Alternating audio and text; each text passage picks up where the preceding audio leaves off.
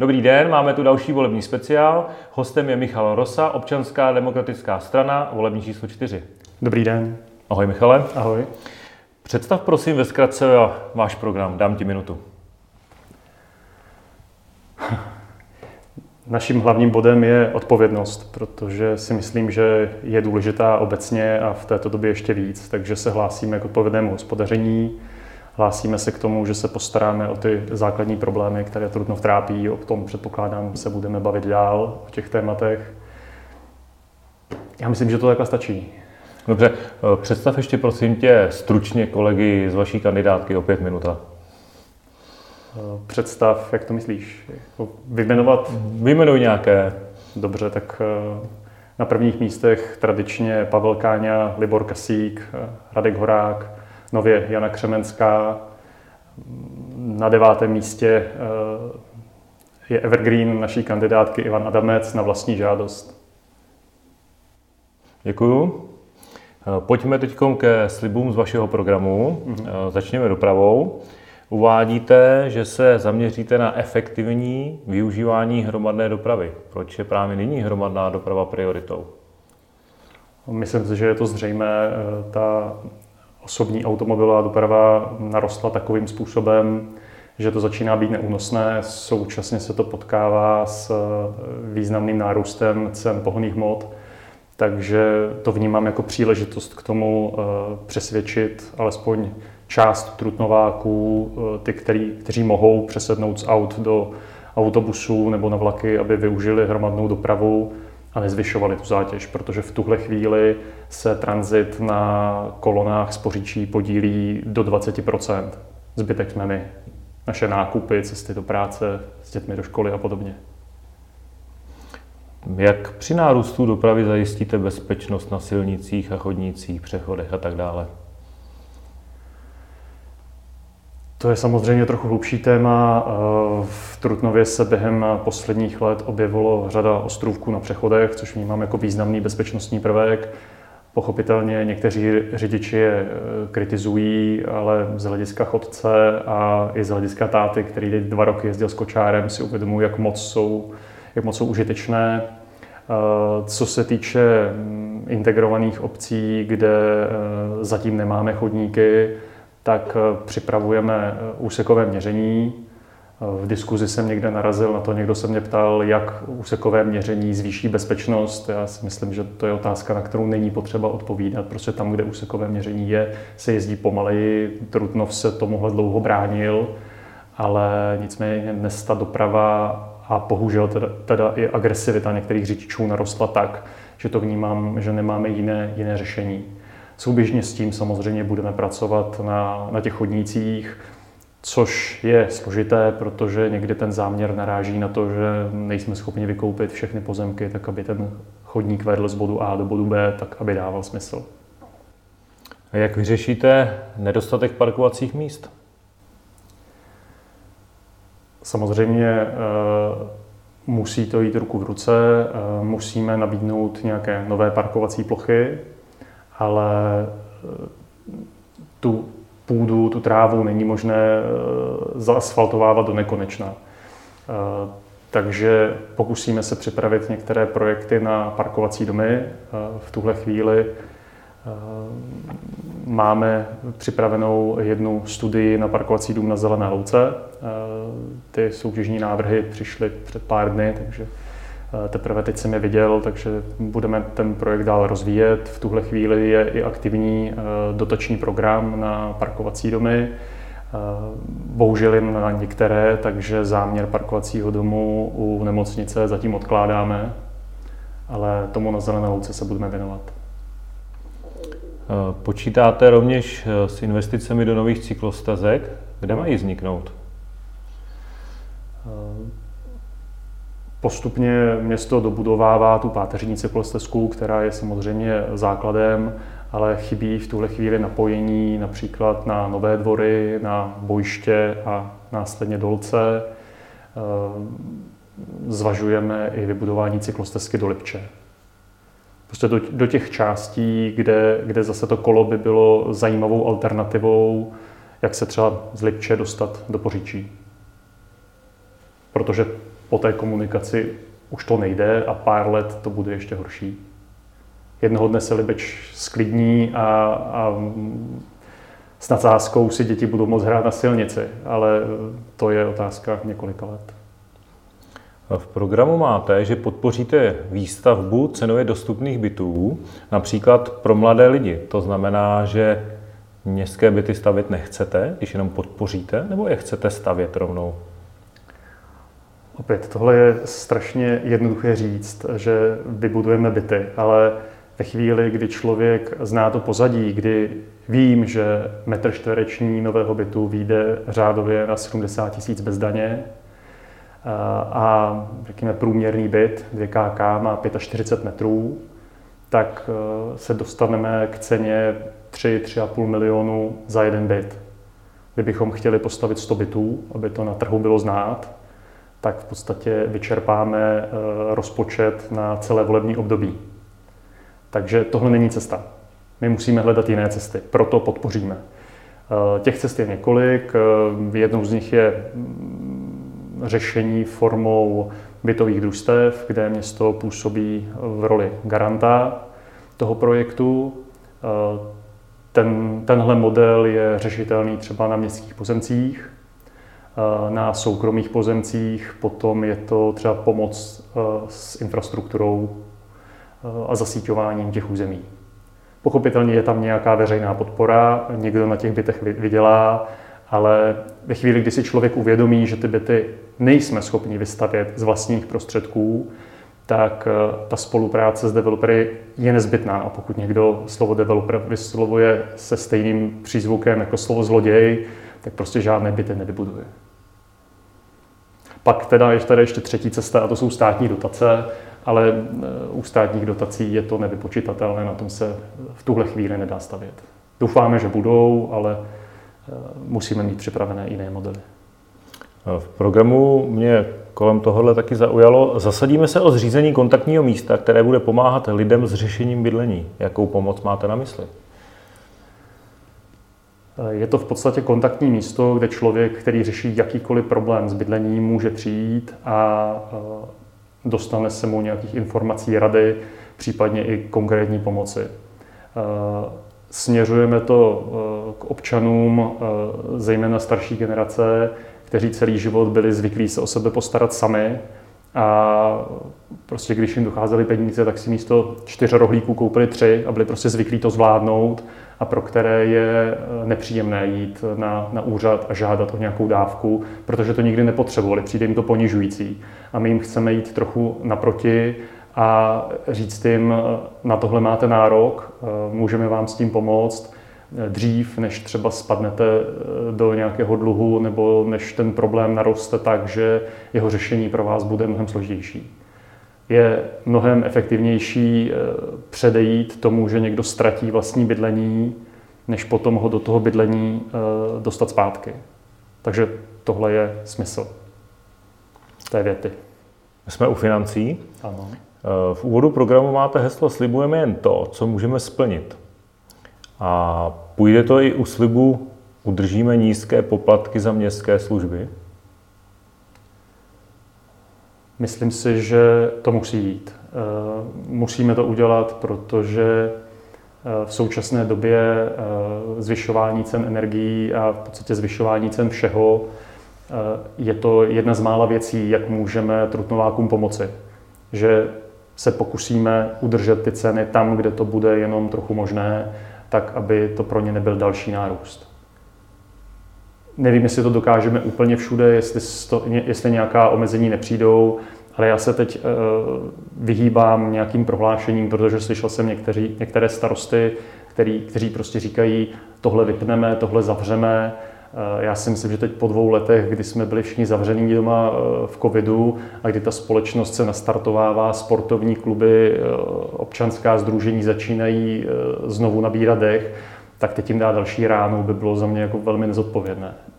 Pochopitelně, pokud opravdu energie dolehnou na město, tak jako na všechny ostatní, pokud se naplní ty černé scénáře, tak k nějakému šetření bude muset dojít. Ale to v tuhle chvíli podle mě není na stole, pokud projde to, o čem se teď baví Evropská unie, to znamená nějaké zastropení těch cen. Tuším, že padlo 200 euro, to je něco, s čím si město bez problému poradí. No a co uděláte v případě, že by se to nepovedlo, aby město nebylo poškozeno výrazně zdražováním energií? Máte nějaký plán? Samozřejmě máme, máme nějaké plány, ale právě protože nechci strašit, věřím tomu, že se nějaké řešení najde, protože eh, v té situaci je celá Evropa. Eh, nejsou v tom jenom občané a města, ale je v tom průmysl a prostě eh, očekávám, že v nejbližších dnech vláda i Evropská unie přijdou s nějakým opatřením, které nám ukáže cestu. Kdyby se to nestalo, samozřejmě existují černé scénáře, jak s tím naložíme.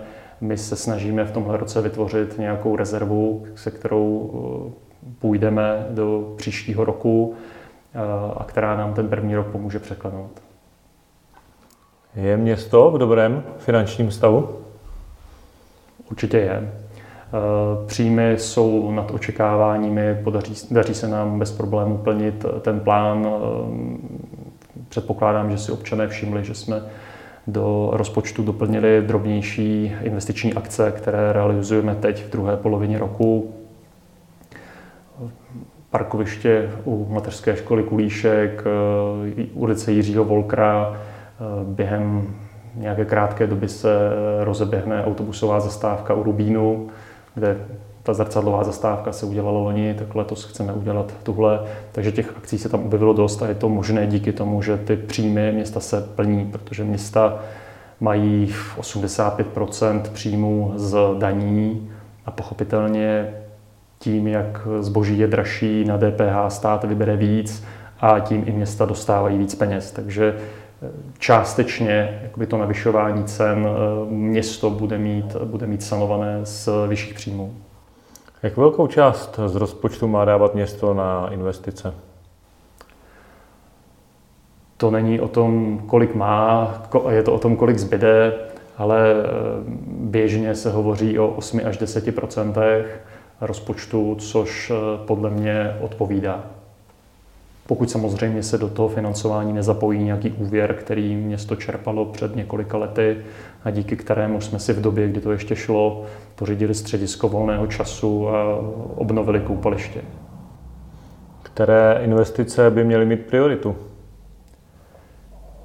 Myslím si, že ty následující čtyři roky budou eh, o dopravní infrastruktuře, komunikace, chodníky, parkovací místa, cyklostezky, což jsou v mnoha případech menší projekty, eh, v mnoha případech eh, na ně lze získat dotaci, takže to je, to je to, na co bychom se teď měli soustředit. To je jeden balíček a druhý významný balíček vnímám zelenou louku, kde předpokládám, že vnímáš, že, že to je téma, který jsem hodně komunikoval, kterým jsem se hodně věnoval. Eh, během relativně krátké doby bude ten průzkum uzavřený a vyhodnocený. Eh, připravujeme potom setkání s občany na Zelené louce a od toho se odpíchne nějaký projekt a realizace dílčích oprav. A revitalizace celého toho veřejného prostoru. Je reálné nyní opravovat krytý bazén nebo dokonce stavět nový? Myslím si, že v příštím roce bychom měli začít s projekční přípravou na buď rekonstrukci bazénu nebo výstavbu nového, tak abychom měli připravený projekt s, se stavebním povolením, pokud by se náhodou objevila nějaká dotace, tak abychom byli připraveni a využili ji. A myslím si, že bez dotace v tom příštím volebním období je eh, jedna i druhá cesta nereálná.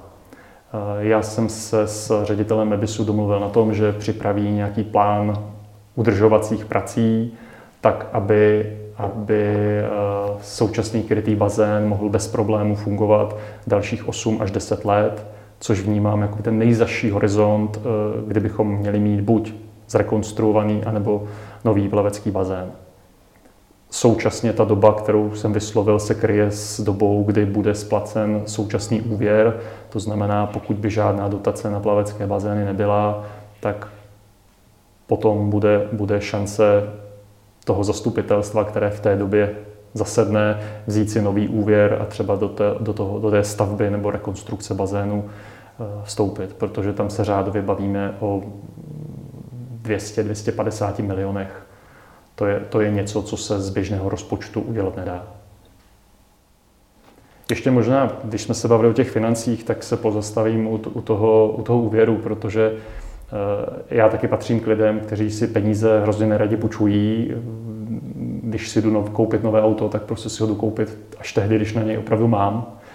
Ale eh, město se takhle chovat nemůže. Já jsem se potkal se starosty, kteří se mi chlubili, že si, že si každý rok odkládali nějaký počet milionů na výstavbu domova důchodců třeba ale přišli do téhle doby, kdy během dvou let eh, stavební práce vyskočily o 40% a z druhé strany jim z těch našetřených peněz ukusuje inflace a Tenhle příklad uvádím opakovaně, možná už ode mě eh, diváci slyšeli, ale používám ho, protože skvěle znázorňuje to, eh, jak dobře bylo, že jsme si ten úvěr vzali, protože středisko volného času, které stálo před třemi lety, když se otvíralo eh, necelých 200 milionů, tak dneska by stálo 300 a už by se to z kategorie těžko realizovatelné posunulo do kategorie nemožné. Takže tak. Dobře, pojďme na zdravotnictví. Dobře. Jak vyřešíte nedostatek lékařů v Trutnově, například zubařů, praktiků a tak dále? Opět složité téma, protože zdravotnictví není v gestci města, to znamená, my nemáme přímé nástroje, jak do toho problému vstoupit, takže pracujeme s těmi nepřímými. Už řadu let podporujeme oblastní nemocnici tím, že poskytujeme zdravotnickému personálu uh, bydlení v městských bytech, respektive pronajímáme byty v nemocnici, která s nimi potom eh, pracuje při náboru nových zaměstnanců. Eh, totež vlastně nabízíme eh, praktickým lékařům, dětským lékařům, zubařům, kteří by chtěli do Trutnova přijít nebo se vrátit. Pracujeme na projektu ordinací, které bychom chtěli mít připravené tak, aby když přijde nějaký lékař a řekne, chtěl bych přijít do Trutnova, nemám ordinaci, nemám nikde otevřít, tak abychom mohli nabídnout prostor. A, třetí věc je kampaň, v které chceme Trutnov mezi mladými lékaři zviditelnit jako pěkné místo k životu, protože například na rozdíl od jiných profesí e, praktický lékař, který dostává peníze podle toho, kolik má pacientů, tak si vydělá stejně v Praze jako v Trutnově. Takže eh, jde o tomu říct, že tady jsme, že o něj stojíme, protože spousta město dělá a nemůžeme stát mimo. Eh, tohle byl jeden z bodů eh, posledního zastupitelstva, kde jsme schvalovali dotaci 100 tisíc pro oblastní nemocnice Trutnov, protože jsme se domluvili, že nepůjdeme proti sobě, aby si nemocnice dělala svoji kampaň a město svoji, ale že spojíme ty prostředky a uděláme kampaň, která prostě osloví lékaře jakoby naraz, jako jednu komunitu a výsledek bude prostě padni komu padni, prostě buď získá nějakou lékaře nemocnice, což je v zájmu Trutnova, nebo získáme praktika dětského lékaře zubaře, což je v zájmu města, takže tímhle způsobem jsme to postavili. Hovoříme o nemocnici, ta sice není města, je kraje, ale přesto Trutnované ji berou za svoji. Eh, máte recept, jak zajistit, aby se jí povedlo modernizovat a zachovat v ní co nejvíc péče, aby trutnované nemuseli eh, dojíždět za lékaři do nemocnic v okolních městech v budoucnu? Eh, řekl si to sám, ta nemocnice není městská, to znamená, my můžeme iniciovat nějaká jednání, můžeme mít nějaká přání, Eh, jedna z prvních schůzek, kterou jsem si po nástupu do funkce domluvil, byla schůzka s Hejtmanem a hlavní téma, které jsem s ním řešil, byla právě Trutnovská nemocnice, protože jsem vnímal eh, to, že mezi Trutnováky je nervozita, co s nemocnicí bude, protože všichni vidíme peníze, které jdou do Náchoda, do Broumova, do Dvora a Trutnov vypadal trošku jako popelka v tomhle. Eh, takže na moje pozvání eh, tehdy po pár týdnech Hitman přijel do Trutnova a tady deklaroval nějaký zájem kraje rozvíjet Trutnovskou nemocnici. Takže jenom připomenu, eh, je, je tam tuším 240-280 milionů do té současné rekonstrukce, která probíhá. Za dalších 150 milionů se připravuje urgentní příjem, který mm, je pro tu nemocnici klíčový. A co byla nová věc, o tom jste taky nedávno informovali, Eh, požádal jsem hejtmana o to, aby se věnovali i tomu třetímu projektu, to znamená parkovacímu domu pro potřeby nemocnice, protože zdravotnický personál využívá všechna okolní dostupná parkoviště města a Kryblice a část centra tím poměrně dost trpí. A v tuhle chvíli, jestli jsem teda dobře zaznamenal, protože tu zprávu mám od vás, že město, pardon, kraj vypisuje výběrové řízení na projektanta, to znamená, vnímám, že ten proces pokračuje. Jsme v závěru, tak s jakým volebním výsledkem budete spokojeni? Myslím si, že obhajoba stávajících 12 mandátů bude velký úspěch. A s kým případně půjdete do koalice a s kým určitě ne? tak nevím, jestli ti na tuhle otázku všichni odpověděli.